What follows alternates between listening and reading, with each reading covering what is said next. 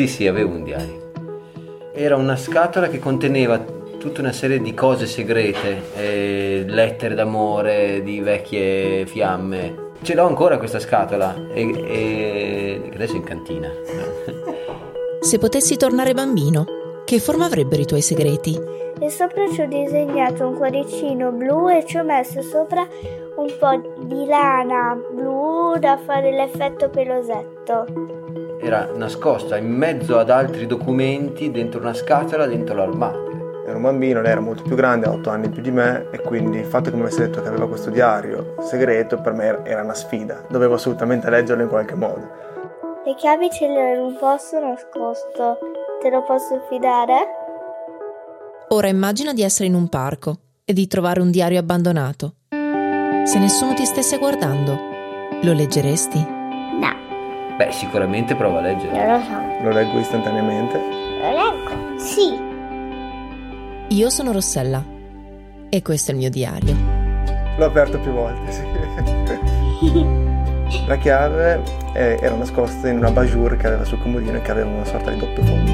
La prima pagina c'è scritto no, non devi guardare queste perché sono molto segrete allora non le leggo. Di cosa parliamo quando parliamo di noi?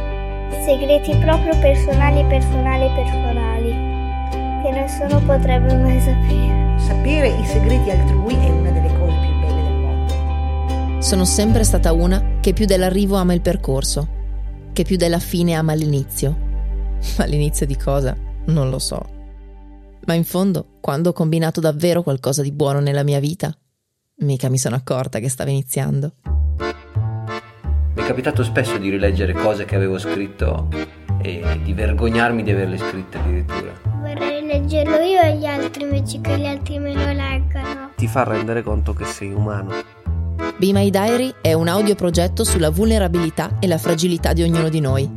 Perché mi vergogno un pochino. No, credo che le cose brutte non le avrei scritte, perché sono da dimenticare. Sui dolori e sulle piccole gioie di ogni giorno.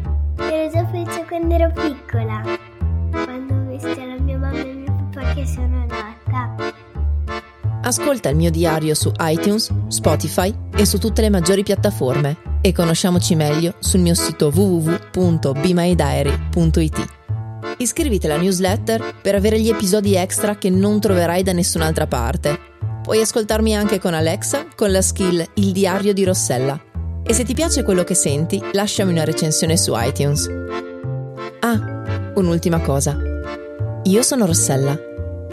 Benvenuto nel mio diario. E comunque mia moglie è il mio diario, quindi non ho bisogno di scrivere, basta che lo dico a lei, quindi nessuno può leggere il mio diario perché non esiste il mio diario oggi. Se, ecco, se qualcuno leggesse mia moglie mi darebbe particolarmente fastidio.